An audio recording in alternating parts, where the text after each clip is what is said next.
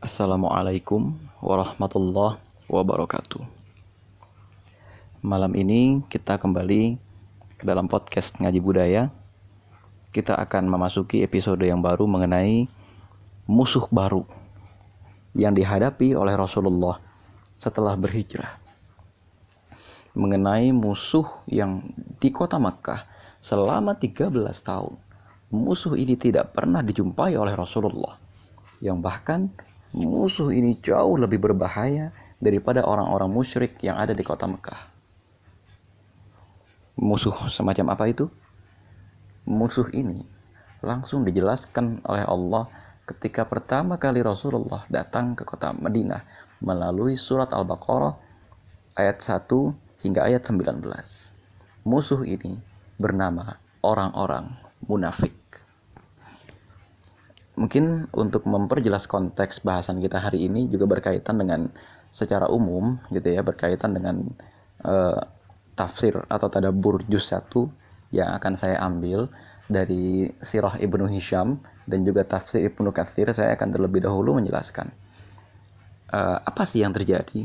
Kira-kira beberapa tahun atau beberapa saat sebelum Rasulullah datang ke kota Madinah lima tahun sebelum Rasulullah datang ke kota Madinah. Terjadi perang yang beruntun yang berturut-turut menimpa kota Madinah. Perang ini adalah perang saudara.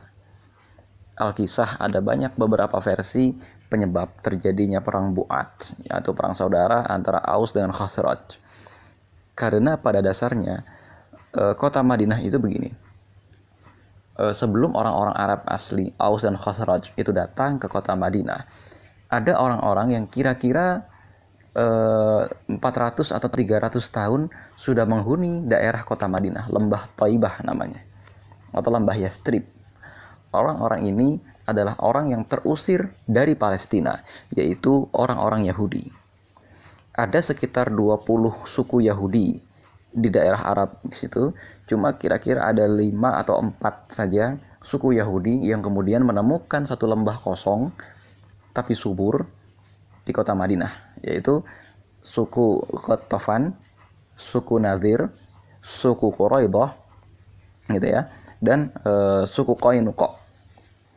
Empat suku inilah yang nanti akan bertemu dengan Rasulullah tapi pada saat ini kira-kira uh, mereka terusir dari Palestina karena pada saat itu ceritanya orang Yahudi setelah diangkatnya Nabi Isa ke langit dan setelah dibunuhnya Nabi Yahya serta Nabi Zakaria di Yerusalem memberontak kepada pemerintah Romawi. Pemerintahan Romawi kira-kira pada tahun 1 sampai tahun 70 Masehi itu memeluk agama berhala. Sebagai trivial yang kita tahu gitu ya. Amr bin Lu'ay salah satu nenek moyang orang Quraisy itu membawa berhala Hubal setelah dia menyaksikan kemakmuran yang ada di Palestina. Setelah dia menyaksikan kemakmuran daerah Romawi yang ada di Syam, dia tertarik untuk membawa sebuah berhala, konsep ketuhanan dari Persia, uh, dari Romawi maksudnya. Konsep ketuhanan ini adalah konsep ketuhanan Hubal, yang mana berhala Hubal itu terbuat dari batu berlian raksasa, dipahat dan kemudian ditaruh di atas Ka'bah. Nah, ini terjadi kira-kira pada abad pertama Masehi. Dan pada saat itu, ya, orang-orang Romawi memusuhi orang-orang Yahudi karena mereka memang saat itu memberontak. Pada pemberontakan yang kedua, di bawah pimpinan Panglima Titus dari Romawi, orang-orang Yahudi diusir.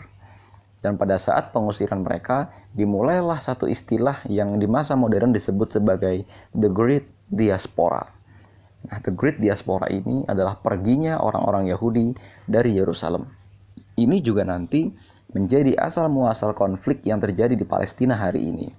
Setelah tahun pertama Masehi itu, abad pertama Masehi itu, orang-orang Yahudi terus-menerus mengumpulkan kekuatan ingin kembali ke Palestina.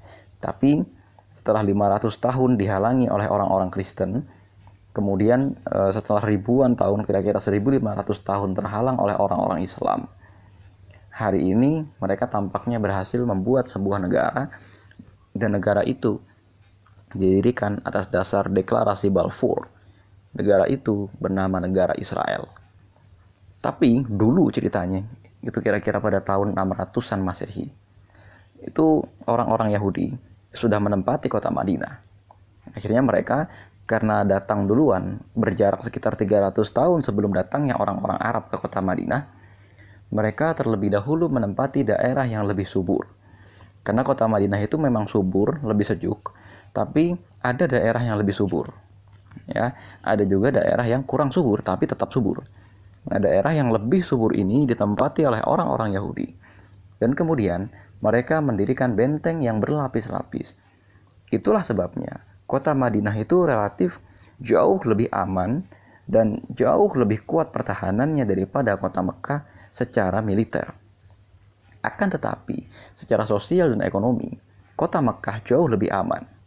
Karena apa? Kota yang aman itu sesungguhnya adalah ternyata kota yang minim sumber daya. Kita perhatikan, perang di dunia modern selalu terjadi di daerah yang punya sumber daya.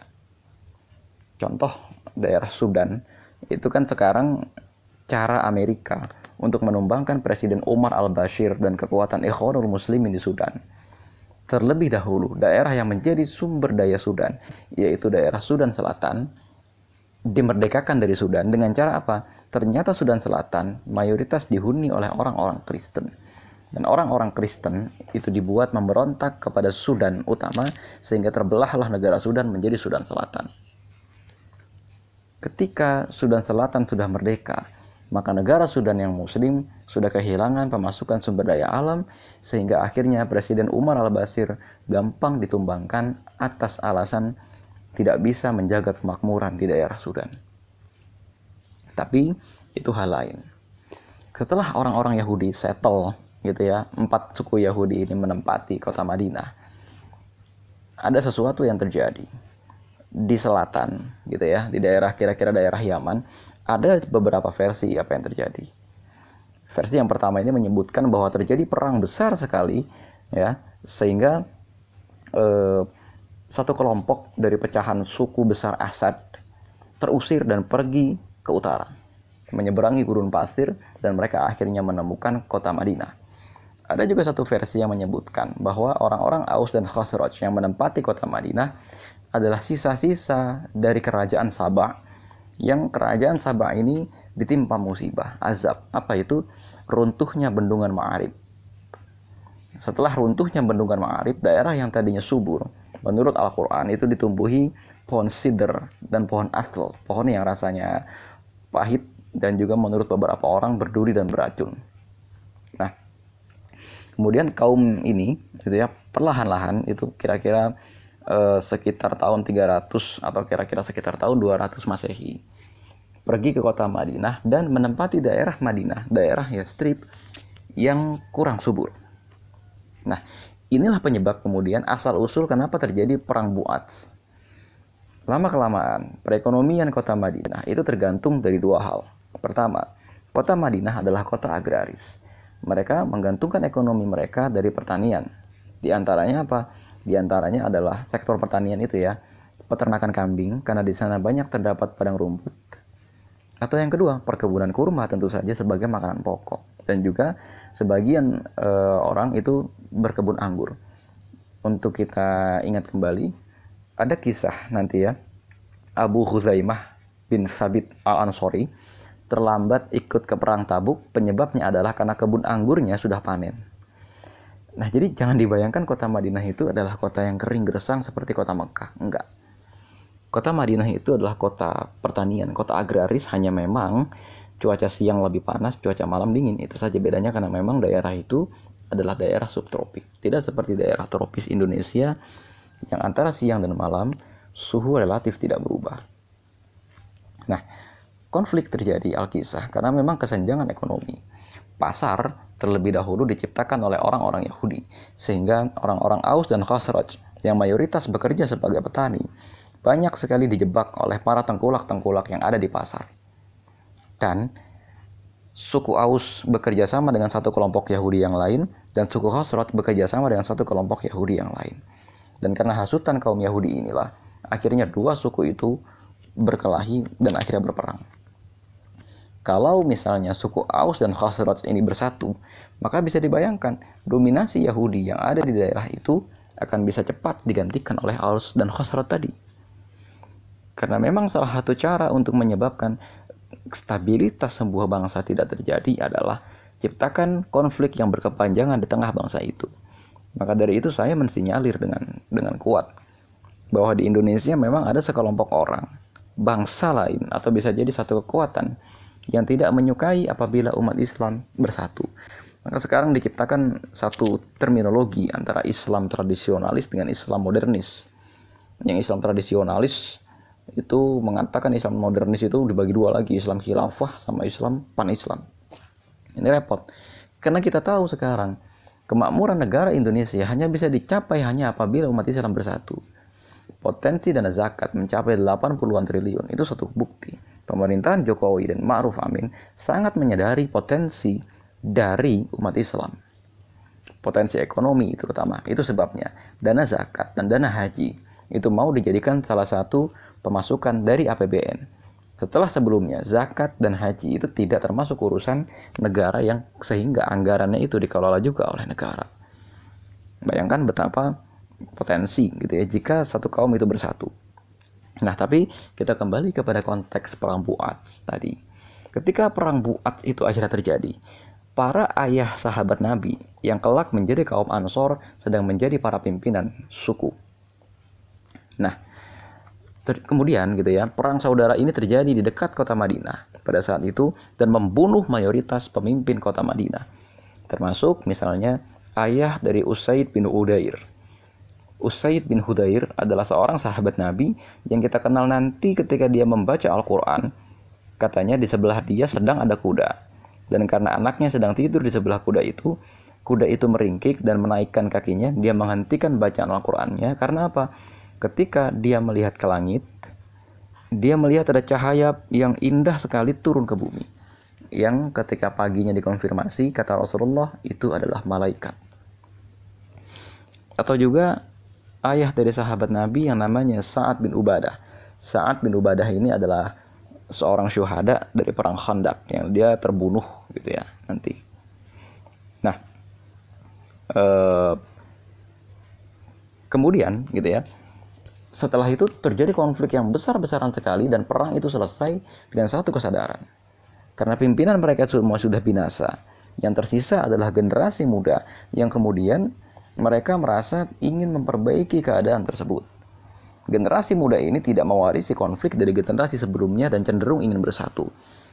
Nah, ketika perang terjadi, ada satu keluarga ya ada satu kelompok orang ini jumlahnya sekitar 100 sampai 200 orang menolak ikut peperangan tersebut. Jadi mereka ini kelompok ketiga, poros tengah gitu ya yang mereka menyadari bahwa perang ini terjadi diakibatkan oleh hal yang tidak perlu sebenarnya. Siapa pemimpin kelompok ini yang menghendaki adanya perdamaian? Pemimpin kelompok ini adalah Abdullah bin Ubay bin Salul. Abdullah bin Ubay bin Salul ini bukan pemimpin kota Madinah dia adalah seorang tokoh yang menyerukan perdamaian pada saat itu dan setelah perang selesai. Karena mereka kehilangan tokoh pemimpin pada saat itu, semua orang Madinah sudah sepakat hendak menjadikan Abdullah bin Ubay bin Salul dengan rencana perdamaiannya, dengan fakta perdamaiannya, dengan proposal perdamaian yang dia kirimkan tepat sebelum perang terjadi, ya, dengan segala kehebatan Abdullah bin Ubay bin Salul maka penduduk Madinah mengangkat Abdullah bin Ubay bin Salul sebagai pemimpin kota Madinah. Tapi kejadian ini rupanya terjadi nggak berapa lama sebelum perjanjian Aqabah yang pertama. Kemudian kita tahu, setelah perjanjian Aqabah yang pertama, Mus'ab bin Umair itu dikirim ke kota Madinah dan kemudian menyebarkan Islam. Akhirnya, di kota Madinah, Kira-kira dua tahun sebelum Rasulullah datang ke kota Madinah, Islam sudah tersebar. Yang menurut penuturan Jabir bin Abdullah, seorang sahabat Ansor, saat itu tidak ada satu rumah pun di kota Madinah kecuali ada orang Islamnya dan tidak ada satu rumah pun di kota Madinah yang belum mengenal nama Rasulullah Muhammad Shallallahu Alaihi Wasallam. Ini membuat tampaknya Abdullah bin Ubay bin Salul sudah sejak lama memperhitungkan Rasulullah dan Islam sebagai satu kekuatan yang besar sekali. Karena apa? Buktinya ketika Rasulullah datang ke kota Madinah, kekuatan politik atau peta politik langsung berubah. Semua orang, semua kepala suku langsung sepakat untuk memilih Rasulullah sebagai pemimpin kota Madinah. Di atas dua pemimpin yaitu Aus dan Khosraj. Nah, saat itu pemimpin kaum Aus dan Khosraj adalah Sa'ad bin Ubadah, As'ad bin Zurarah, Usaid bin Hudair, Abdullah bin Rawahah dan sahabat-sahabat lain yang kelak akan menjadi para sekretaris Rasulullah, para panglima perang Rasulullah dan orang-orang yang selalu ada di belakang Rasulullah. Pada saat itu, orang-orang itu sudah mendukung Abdullah bin Ubay bin Salul. Itu masalahnya. Dan tentu Abdullah bin Ubay bin Salul adalah orang asli kota Madinah, sedangkan Rasulullah meskipun punya ikatan darah di kota Madinah, seperti yang kita tahu, nenek buyutnya Rasulullah adalah anak dari kepala suku Khazraj, tepatnya Bani Adi bin Najjar. Gitu ya. Dari Bani Adi bin Najjar yang jadi kalau nenek buyut itu kan kira-kira rentangnya sekitar 100 tahun gitu ya. Sekitar 100 tahun yang lalu dan itu masih terjaga nasabnya karena orang masih tahu ini Rasulullah Muhammad adalah saudara kita. Nenek buyutnya Rasulullah, tepatnya istri dari Hashim yang merupakan ibu dari Abdul Muthalib ya. Salma namanya adalah anak kepala suku di kota Madinah. Tapi ini nggak cukup alasannya, gitu loh. Hanya sekarang masalahnya begini, rupanya kota Madinah pada saat itu sedang mengalami pencarian identitas. Kota Madinah pada saat itu, terutama kaum Aus dan Khosraj, sedang ingin mencari ideologi alternatif yang bisa digunakan untuk membangun kotanya kembali yang hancur karena perang dan habis-habisan dieksploitasi oleh orang Yahudi. Orang-orang Yahudi itu kebanyakan menjadi tengkulak yang menghabisi perekonomian para petani. Bagi kita yang mungkin punya orang tua atau kita sendiri e, bekerja di sektor yang akrab dengan tengkulak, pasti tahu bagaimana jahatnya tengkulak itu, meskipun tidak semua. Kita dijebak gitu ya. Harga sawit misalnya atau harga buah-buahan misalnya harus dipatok oleh tengkulak tersebut bagi kita harganya 5000 per kilo tapi kalau tengkulak tidak mau menjual 5000 dia maunya jual 3000 kita mau tidak mau kita akan menjual barang kita dengan harga 3000 rupiah. Itu yang jadi masalah. Nah sekarang kota Madinah yang mengalami perang dan juga mengalami penindasan ekonomi tersebut tadinya sepakat dengan tawaran perdamaian dari Abdullah bin Ubay bin Salul yang dipercaya oleh orang Yahudi maupun orang Aus dan tiba-tiba datang ajaran Islam melalui Mus'ab bin Umair dan kemudian pemimpinnya langsung melalui Bayat Aqabah pertama dan kedua berhasil membalikkan kekuatan politik yang ada di kota Madinah. Ini semua membuat Abdullah bin Ubay bin Salul dan pengikutnya yang berjumlah sekitar 100 sampai 200 orang atau di istilah Ibnu Hisham itu dikatakan berjumlah 300 orang itu iri hati. Nah, kemudian Dampak dari iri hati inilah muncul satu sikap yang sebelumnya tidak pernah kita kenal di kota Mekah. Sikap ini adalah sikap abu-abu. Sikap main dua kaki dan terutama mereka main dua kaki dengan Islam karena apa? Mereka tahu bahwa Islam sedang berkuasa, tapi pada hakikatnya mereka tidak mau beriman kepada Islam, tapi karena Islam sedang berkuasa di kota Madinah, maka mereka mengaku Islam beda kondisinya dengan yang ada di kota Mekah. Kita tahu misalnya uh, Hakim bin Hizam, Abul Bakhtari, gitu ya, dan uh, misalnya lagi Anas bin Awar, gitu ya, atau misalnya Mut'aim bin Adi, mereka semua melindungi Rasulullah padahal mereka masih kafir, bukan karena mereka takut dengan kekuatan Islam, atau juga bukan karena mereka itu merasa Rasulullah sedang di atas angin, tapi betul-betul karena naluri kemanusiaan mereka sehingga mereka tidak dikategorikan sebagai orang munafik tapi tetap sebagai orang kafir yang melindungi Rasulullah. Tapi di kota Madinah, orang-orang Yahudi atau orang-orang yang eh, kemudian tadinya masih beragama musyrik, kemudian di hadapan Rasulullah itu atau di hadapan Mus'ab bin Umair bersyahadat dan mengaku beragama Islam. Mereka ini adalah main abu-abu, kanan kiri oke dan mereka mencari mana yang secara ekonomi maupun secara politik menguntungkan mereka. Nah, sampai di sini, apa yang mereka lakukan? Di hadapan mereka, di hadapan Rasulullah, mereka mengaku beriman. Tapi di belakang, diam-diam mereka itu kemudian membuat satu forum yang isinya menjelek-jelekan Rasulullah, menakar Islam dan lain-lain. Mereka nggak rela Rasulullah datang. Contoh, saat Rasulullah lewat misalnya, terus ada debu yang dikibas-kibaskan atau debu yang dilontarkan oleh kaki kuda Rasulullah, maka mereka langsung berseru, "Oi, uh, jauhkanlah kudamu itu." Karena apa? Debunya kena kita nih Padahal itu ya debu yang wajar gitu loh. Dan itu hampir saja memicu konflik. Yang kedua, beberapa kali orang-orang Yahudi, apa orang-orang musyrik dari kota Mekah itu kan memetakan kekuatan politik di kota Madinah sehingga mereka gimana caranya ingin menciptakan keretakan sosial atau ingin menciptakan benturan sosial di kota Madinah untuk mengeliminasi Rasulullah.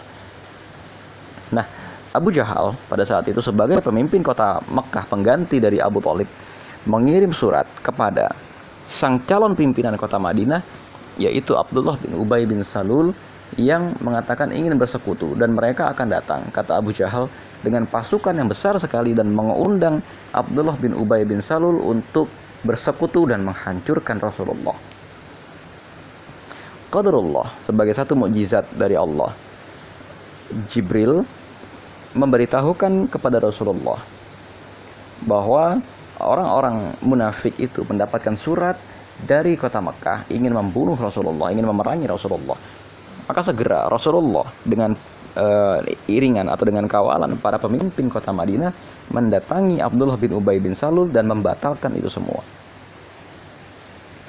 Ada cerita yang cukup panjang dalam sirah Ibnu Hisham yang menyebutkan bahwa Abdullah bin Ubay bin Salul didera kebingungan yang hebat dan kemudian mengadakan syuro syuro diadakan di, di sebuah tempat gitu ya dan Rasulullah secara gaib gitu ya oleh malaikat Jibril oleh Allah diberitahukan bahwa sedang terjadi musyawarah semacam itu yang materinya membahas surat dari kota Mekah untuk membunuh Rasulullah atau untuk memerangi Rasulullah dan ancaman bahwa Abu Jahal akan datang dengan pasukan yang besar untuk menghancurkan kota Madinah bila mereka tetap melindungi Rasulullah. Apa yang terjadi? Akhirnya Rasulullah mendatangi Abdullah bin Ubay bin Salul dan membatalkan perjanjian itu. Nah, dan lama kelamaan ini semua semakin besar gitu ya. Karena apa? Lama kelamaan laporan-laporan itu terus berdatangan dari sahabat-sahabat Nabi yang mungkin Abdullah bin Ubay bin Salul dan 100 orang yang lain ini belum tahu bahwa dia sudah masuk Islam lalu menjelek-jelekan Islam di depan Rasulullah. Jadi kasusnya itu seperti sekarang kalau misalnya kita berorganisasi di dakwah misalnya ada orang main dua kaki di hadapan jamaah, di hadapan syuro. Dia tampak sepenuhnya mendukung keputusan jamaah. Dia tampak sepenuhnya mendukung keputusan syuro. Tapi di belakang dia bikin forum gitu ya. Dan dia menjelek-jelekkan keputusan jamaah dan dia diam-diam main dua kaki. Diam-diam dia menikmati fasilitas dari jamaah, tapi karena kritiknya tidak diterima atau tapi karena mungkin dia itu harusnya memimpin tapi jadinya tidak. Gitu loh. Dia lepas gitu. Kelepasan cerita dan akhirnya ada beberapa orang yang tanpa dia ketahui berpihak kepada jamaah melaporkan itu kepada jamaah. Pada saat itu yaitu Rasulullah. Nah cerita-cerita semacam ini sudah banyak tersebar. Gitu ya. Dan akhirnya Allah Allah itu menurunkan surat Al-Baqarah ayat 1 sampai ayat 19 Nah, dari alif lam mim gitu ya, itu sampai ke bawah. Nah, uh, uh, Ibnu Katsir itu ya, itu mengisahkan dalam bukan mengisahkan ya, menjelaskan dalam tafsir Ibnu Katsir bahwa dari 19 ayat surat Al-Baqarah itu Alif Lam Mim Dzalikal Kitabul La Raiba Ini sebetulnya menceritakan tentang pembagian sikap manusia dalam menerima kebenaran. Apa yang terjadi? Ketika dijelaskan zalikal kitabul la raiba la raiba. Ini kitab yang tidak ada keraguan di dalamnya. Hudal lil muttaqin. Petunjuk kepada orang-orang yang bertakwa. Allah menurunkan tiga ayat yang menjelaskan ciri orang yang menerima kebenaran tersebut. Nah, dijelaskan dengan baik oleh tiga ayat tersebut. Tapi Allah hanya menurunkan dua ayat yang menjelaskan bagaimana sikap orang yang kafir dan menolak. Karena apa? Satu, sudah 13 tahun Rasulullah itu pengalaman ya berhadapan dengan orang-orang musyrik Yang kedua, Rasulullah sendiri juga sudah mengetahui bagaimana ciri orang kafir yang ada di kota Mekah. Maka untuk menceritakan musuh baru yang dihadapi oleh Rasulullah, kalau orang kafir cuma perlu dua ayat kita sudah tahu dia itu kafir. Untuk orang munafik perlu 13 ayat yang ada dalam surat Al-Baqarah yang turun gitu ya sebagai penggalan wahyu pada saat itu untuk menjelaskan bagaimana sifat orang munafik itu. Memang ada satu hadis yang praktis yang menyebutkan dari Imam Ahmad gitu ya bahwa sifat orang munafik ada tiga. Kalau dia bicara berdusta, kalau dia diberi amanah dia berkhianat, kalau dia uh, apa hadis itu saya jadi lupa ya. Pokoknya hadis itu menjelaskan ciri-ciri orang munafik gitu ya. Tapi dalam surat Al-Baqarah ternyata dijelaskan panjang lebar ada 13 ciri orang munafik yang artinya adalah lebih sulit mendeteksi adanya orang munafik karena orang-orang munafik itu hanya bisa diketahui setelah kita berinteraksi dengan dia. Beda dengan orang kafir yang dari jauh kita sudah tahu ini orang kafir, menolak. Nah, ini yang kemudian ternyata menjadi asal usul. Jadi apa yang bisa kita pelajari hari ini? Gitu ya, ini pada podcast bagian ini orang-orang munafik itu gitu ya itu yang mencampurkan keimanan dia dengan sesuatu yang sifatnya duniawi. Sehingga apa? Dia relatif akan menentukan motif keagamaannya atau menciptakan pola keagamaan yang ada hubungannya dengan keduniaan tadi. Abdullah bin Ubay bin Salul itu jelas mengaku berislam kepada Rasulullah untuk mempertahankan posisi sosialnya di tengah-tengah masyarakat karena mayoritas pemimpin kota Madinah sudah masuk Islam. Kalau dia tidak ikut masuk Islam, dia akan kehilangan legitimasi. Artinya apa? Abdullah bin Ubay memperhatikan arah angin ya dan tidak mau idealisme musyriknya itu atau idealisme tadi kan ya dia ini kan tokoh perdamaian gitu ya tidak ingin ketokohan budaya yang sudah dia bangun selama ini itu rusak hanya gara-gara dia tidak mau masuk Islam maka akhirnya dia berbaiat kepada Rasulullah akan tetapi dia main dua kaki, bahkan tiga kaki dengan orang-orang Yahudi. Karena Abdullah bin Ubay bin Salul dengan para pengikutnya yang berjumlah ratusan orang itu, itu juga menghubungi dan dihubungi orang-orang Yahudi yang pada awalnya orang-orang Yahudi itu ingin juga gitu loh mengetahui siapa sih Rasulullah ini tapi kemudian tidak beriman dan Abdullah bin Ubay bin Salul menjadi salah satu informan maupun juga uh, yang hadir pada saat forum-forum Yahudi itu tapi tidak untuk mendukung Rasulullah tapi untuk mempengaruhi peta politik melawan Rasulullah. Jadi artinya sikap abu-abu atau sikap dua kaki inilah yang merupakan cikal bakal dari sikap kemunafikan. Karena orang munafik itu belum tentu orang yang tidak punya wacana. Abdullah bin Ubay bin Salul jelas orang yang punya wacana, jelas orang yang ngerti politik jelas orang yang pintar politik, jelas orang yang punya rencana proposal e, pembangunan untuk negerinya. Karena apa? Dia berani bersikap gitu loh pada saat terjadi peperangan, dia ingin mengambil e, satu langkah perdamaian yang konkret sehingga dia diangkat menjadi pemimpin. Tapi rupanya Abdullah bin Ubay bin Salul dalam hatinya itu menyimpan satu perasaan dia tetap ingin berkuasa. Tapi kekuasaan itu ternyata diambil oleh Rasulullah ada satu cerita gitu ya di Sirah Ibnu Hisham yang menyebutkan bahwa Abdullah bin Ubay bin Salul dan para pengikutnya itu kalau Rasulullah itu datang ke masjid untuk sholat dan lain-lain Abdullah bin Ubay bin Salul itu langsung berdiri gitu ya dengan penghormatan yang tidak pernah dilakukan oleh seorang muslim pun kepada Rasulullah karena berlebihan. Dan kemudian mengatakan wah ini pemimpin kota Madinah yang terhormat. Inilah harapan kita di masa depan. Saudara kita dari Bani Khosraj Terus wah pokoknya memuja dengan berlebihan segala macam sampai para sahabat Nabi itu muak sendiri mendengar itu dan pada beberapa kesempatan dia disuruh duduk bahkan sampai dipukul. Nah, itu loh yang menjadi persoalan. Dan di masjid ini kan tahun-tahun pertama sudah ada ini ya sudah ada masjid pada saat itu. Di masjid pada saat itu muncul halakoh-halakoh yang terpisah antara orang munafik dengan eh, orang-orang uh, muslim. Orang-orang munafik itu ke belakang gitu ya agak ke belakang dan mereka membentuk satu kumpulan-kumpulan. Ya, sehingga dekat dengan pintu. Ketika Rasulullah datang gitu ya baik dari luar maupun dari pintu rumahnya sendiri maka yang paling dekat ini adalah orang-orang munafik. Gitu. tapi mereka kalau sholat itu paling belakang atau yang kedua mereka itu kalau apa namanya kalau kalau di waktu waktu sholat itu ngumpet itu nggak mau sholat. Nah ngumpetnya inilah yang kemudian mereka dikatakan orang-orang munafik itu nggak mau sholat subuh nggak mau sholat isya. Karena apa? Nggak mau karena memang bukan masalah malesnya atau bukan gara-gara mereka itu lalai dan lain-lain ketiduran dan lain-lain. Bukan. Konteksnya memang mereka itu nggak mau menerima Islam. Dan karena sholat uh, zuhur uh, asar dan maghrib itu kelihatan orang maka mereka itu mau sholat gitu loh. Dan mereka ngambil yang tempat yang paling belakang. Itu yang jadi soal